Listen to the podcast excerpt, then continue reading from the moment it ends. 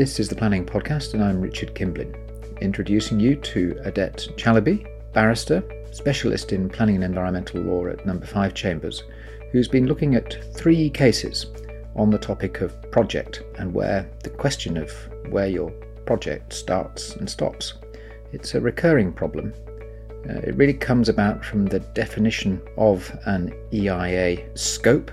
It's a question which affects you whether you're an infrastructure developer, such as a statutory undertaker, whether you're the provider of such infrastructure in any way at all, or indeed whether you're somebody who's taking advantage of infrastructure because you might be connecting into it. To what extent do those connections form part of some other project? There have been three recent cases which uh, illustrate problems and provide some pretty strong guidance as to what needs to be done and what doesn't need to be done in order to arrive at a lawful conclusion and a lawful conclusion is, of course, what we all seek. So, Odette's going to help us with that. Without any more, let's get on with it. Odette, hello, good afternoon. How are you? Good, thank you. Good afternoon, Richard. Let's get going on this question of project because it seems as though the courts have been bothered by it repeatedly over the course of the last few months in three cases. What is it about project that we're interested in here? What, what are we? Why are we bothered by the word project? Well, it's been in a few cases in the last few months, but it's a bit of a longer running question, isn't it? In terms of EIA, what is the project? But the court's very keen to avoid developers slicing up development to avoid having to do an EIA, and that sort of salami slicing question has been going on for years. And that's the real question. What is the project for the purpose of the assessment? And in the cases we, are going to look at today in particular, does associated utility infrastructure form part of the project? Okay, there does seem to be a, an infrastructure utilities theme going on here. What are the three cases that we're going to have a look at? The three we're going to have a look at the first is Ashchurch, Rural Parish Council in Tewkesbury from earlier this year. And I think this is probably the most well known one of all of them. It's the Bridge to Nowhere case. The, the second one is the Sizewell judicial review about the nuclear station. And, and the last one, one you were involved in, Richard, Llandaff from Cardiff. And that's the case involving a piece of infrastructure concerned with wastewater as sewage. With sewage. And, and the Sizewell one was to do with potable water for, for drinking, I presume, if it's called potable water, but that's what they refer to it as in the judgment anyway not the cooling water for the nuclear station. So, Bridge to Nowhere, well known. Give us the outline facts on Bridge to Nowhere.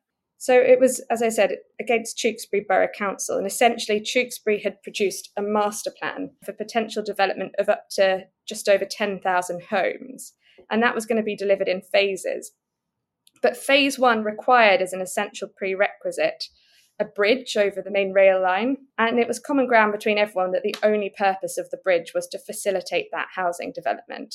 For some reason, well, for a particular reason, permission was sought for the bridge on its own, and that particular reason was that there was funding immediately available from Homes England for the bridge, and permission was granted. And locally, it's known as the Bridge to Nowhere, because once it's constructed, I don't think it's actually been constructed yet. There'll be no connecting roads on either side, just a bridge in the middle of a field until the phase one area is unlocked. Th- those are the facts. So it's quite an unusual situation in that case. It certainly is. And I suspect that was to a degree important in the outcome because this is one of the cases in which the claimant succeeded and the decision was quashed. What went on there? Why was it legally defective? So, in all the decision documents, there was no discussion of whether the bridge was part of a wider project. It was just treated entirely in isolation. And that included in terms of the EIA screening. So, there wasn't a need for an EIA because the bridge was essentially dealt with by itself. Would it have a significant effect on the environment? And in fact, the challenge to that point was dismissed in the High Court. And this case was in the Court of Appeal. And the ground we're interested in was ground three, and it was said that the judge erred in his analysis of whether the Borough Council unlawfully considered that the project was just the bridge in isolation. And it's of note that the Court of Appeal doesn't actually say that the project was the whole thing together. It just says that it wasn't dealt with properly because no one really thought about it. And the Court of Appeal agreed with the claimant that the Borough Council applied the incorrect legal test and that it was an error to essentially just assume it was a project by itself particularly given that the bridge had no purpose of its own. It was a case where that had to be at least considered. So, what approach did the Court of Appeal urge uh, in respect of this question of project? What should decision makers be doing, and what should applicants be doing to help decision makers? Well, it had been particularly concerned that the Borough Council had not referred to any of the case law on this topic that we discussed earlier, has been rumbling on for a while, and particularly to the, the question of whether the bridge was functionally interdependent or an integral part of the wider master plan. And, and that's something that the Court of Appeal said had to be considered. And what the Court of Appeal did in respect of the previous case law is it went to a particular case, which is Wingfield and Canterbury City Council from 2020. And what that case did is it established two things. First, that the question of what the project is in any particular case is a matter of judgment for the decision maker. And that's important for the next case as well. But the second point is that the judge indicated a series of factors which may be taken into account in determining the extent of the project. And these factors, again, have been picked up in a number of other cases and they were approved in Tewkesbury. The four in particular are first, whether there's common ownership of the, of the two sites you're talking about. That might indicate that they're single projects rather than separate projects. The second, um, whether the determinations are simultaneous or not. So, if it's the same day, the same committee, reports that cross refer to each other, again, that probably indicates it's a single project. The third one, and, and this one turns out to be quite important in the later cases, is functional interdependence. So, whether one part of a development could not function without the other, and if so, again, that indicates it's a single project. And then the final factor is a standalone project where a development is justified on its merits and would be pursued independently. So that's a bit of a counterpart to the functional interdependence one. That indicates they're different projects. So those are the sort of Wingfield factors, and they're not. It's not a closed list. It's not an exhaustive list, but they're things that should be taken into account in, in many cases. So, in the case of Wingfield, those are the things which may go in, and the Court of Appeal said, yeah, that's right. And they just weren't considered at all. So, I suppose the applicant would do well to explain why it's not all one project by reference to those at least. Yeah. Mm, okay. Is there another case we should think about?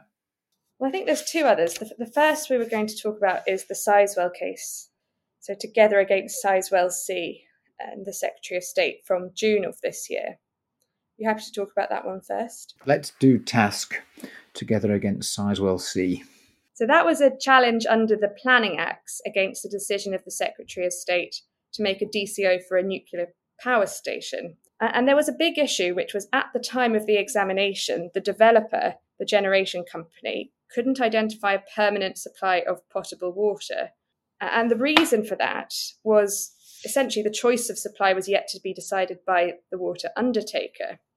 And the supply would actually be t- determined later as part of the preparation of a water resources management plan under the Water Industry Act for 2025 to 2050. So essentially, the decision hadn't been made what the supply would be yet. Interestingly, the power station couldn't actually be licensed to operate by the ONR, the Office for Nuclear Regulation, without that water supply. So it wasn't going to go ahead without adequate water. But the panel, the examining panel, thought that because water supply had not been identified, it wasn't able to properly assess the cumulative environmental effects, and so it couldn't recommend approval. So that, that was what the panel said. The, the panel found if indeed the water supply wasn't there, it would have recommended approval. And after the panel's report, the Secretary of State wanted to dive into this water issue a bit more and, and wrote to all the parties again. And what the undertaker said again was that it couldn't meet the project's long term demand from its existing resources. And it was looking at a number of options for new supply, but it just hadn't decided yet. And it made the point that water companies are under a duty under the Water Industry Act to identify new water resources to meet demand. So they, they have that duty, they've got to do it. And in fact, there would be a need for them to make new supplies even without Sizewell C because there was growing demands in the area. And that water resource management plan going into the future would require SEA and HRA. So it wouldn't be something that was not subject to any sort of cumulative assessment in itself. So that's what that's what the water company and the developer said And essentially, the Secretary of State agreed that that was adequate for the purposes of the environmental assessment. It was actually a habitats regulation assessment point, but the same case law as under the EIA applies, and everyone agreed that. And the Secretary of State was content that any cumulative effects would be addressed subsequently, that the long term water supply was a separate consideration. It could change during the lifetime of the scheme, it was governed by another regime. And as we all know, planning decisions should assume other regimes will be properly applied. So the, the DCO was granted despite the ex- examining panel's recommendation.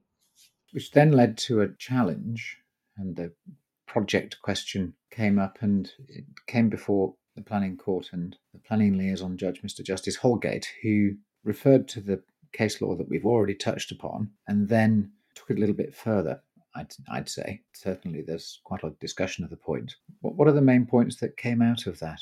So the claimant submitted that without the water, the project was essentially incomplete and could not function. So back to that functional interdependence question, which I think is, is a big one in all of these cases, beyond the questions of sort of ownership and the time of decision. It seems a bit more fundamental. And Mr. Justice Holgate disagreed. He mm-hmm. emphasised again the points in Wingfield, the factors that are relevant, that it's a matter of judgment for the decision maker. An important point he made, a number of them. First was that while there might be cumulative effects from two sets of works that interact with each other, that does not mean they're the same project. And there are provisions in the EIA regs to consider cumulative effects, and you, you do have to do that under paragraph 5 of Schedule 4. So you have to include in your analysis of likely significant effects on the environment cumulative effects with any other existing and or approved projects. So so he made that point that just because there's a link between them that doesn't mean they have to be considered the same project. He also was concerned I think about the the wider implications of the point because, as in another case we're about to talk about in a minute, the question here was about utility infrastructure. And water companies are under obligations to provide the water requested. And there would be wider implications if that always had to become part of the project considered in any planning application. And Mr. Justice Holgate was very concerned that that would lead to sclerosis in the planning system. So, delay which is not really justifiable, having regard to the obligations and the duties which are there on the undertakers in any event. Yes, and governed by a wholly different piece of legislation with its own particularities, as you know well, Richard. um, okay. Anything else on TASC? Because I think we can probably pick up rather similar points by reference to a different sort of undertaker, um, a a wastewater undertaker in the form of the, the Llandaff case, in which Cymru Welsh Water were involved in, in a challenge which arose from a residential development. Yes, I think I think we probably can.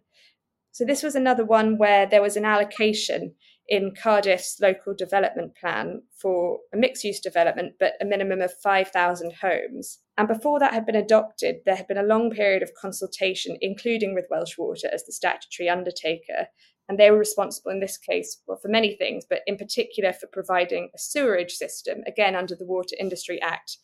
They have a general duty under Section 94 to provide a sewerage system and a number of more specific duties as well. The developer secured outline consent, and the application was accompanied by an environmental statement which said the undertaker had confirmed that the significant foul sewage that would inevitably be generated could be accommodated on its network, but it wanted a condition requiring a hydraulic modelling assessment before the extent of the infrastructure improvements and stormwater removals could be finalised. So that was the undertaker's position, and the outline consent was secured.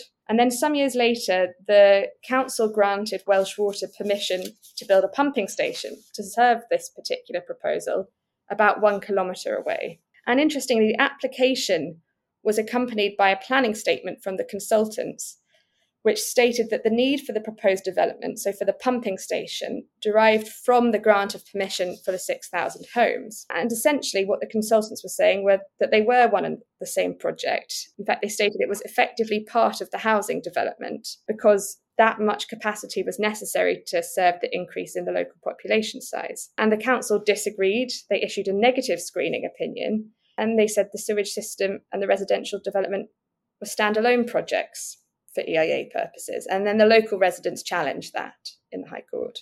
Of course, we recall that this question is a question of judgment. It's not a question of pure law. Was the council's judgment sufficient and lawful? Well, according to the judge, it was. He was happy with the approach that was undertaken. In a few short paragraphs, I will say he didn't get into the kind of detail that Mr. Justice Holgate did in Sizewell. But essentially, the screening opinion and the officer's report following off of that said that they were two separate projects. And there were three particular reasons given. The first was that the two schemes would not be located on adjacent land. The second was that they were being undertaken by different parties, so this sort of different ownership question, one by the undertaker and one by the developer. And then the third point, this functional interdependence one, again, which was probably the key one here. So the pumping station was being undertaken not only to serve the housing development, but also other existing and potential developments in the area. So there was a functional relationship, but not sort of pure functional interdependence. They could function without, well, the, the pumping station could function without the housing scheme. And the claimants disagreed. They said that the housing development and the pumping station were dependent on one another however else the pumping station might have been funded. And they said the fact that the pumping station may serve other developments is immaterial. But the judge was not convinced by that. And, and essentially, the conclusion he reached was that the fact the pumping station's needed for the housing development does not mean it will not also serve other existing and potential developments. And the officer and the authority were entitled to have regard to those matters in their judgment about functional interdependence, and there was no irrationality in their conclusions. And that's essentially where, where the case ended up. So that's that's terrific to have had three examples, somewhat different facts between the three, different outcomes as between the three of them. What do we take away? Let's see if we can do a takeaway each. What would you take away? The takeaway really is that this is a matter of judgment, and the thing to do is make sure it's considered at the outset rather than just left aside or, or brushed under the rug, as long as the decision maker and the applicant sort of go through the relevant factors and come to a proper conclusion, it's going to be hard to, to challenge that later on. You've got my takeaways all wrapped up. I stole them. Fantastic. You're a star. Thank you ever so much, Odette. Till the next time. Bye. That was the planning podcast from number five Chambers. Next, we're going to turn to South Oxfordshire, an appeal decision there in which the Secretary of State grappled with land supply and the impact of a neighbourhood plan. Until then, goodbye.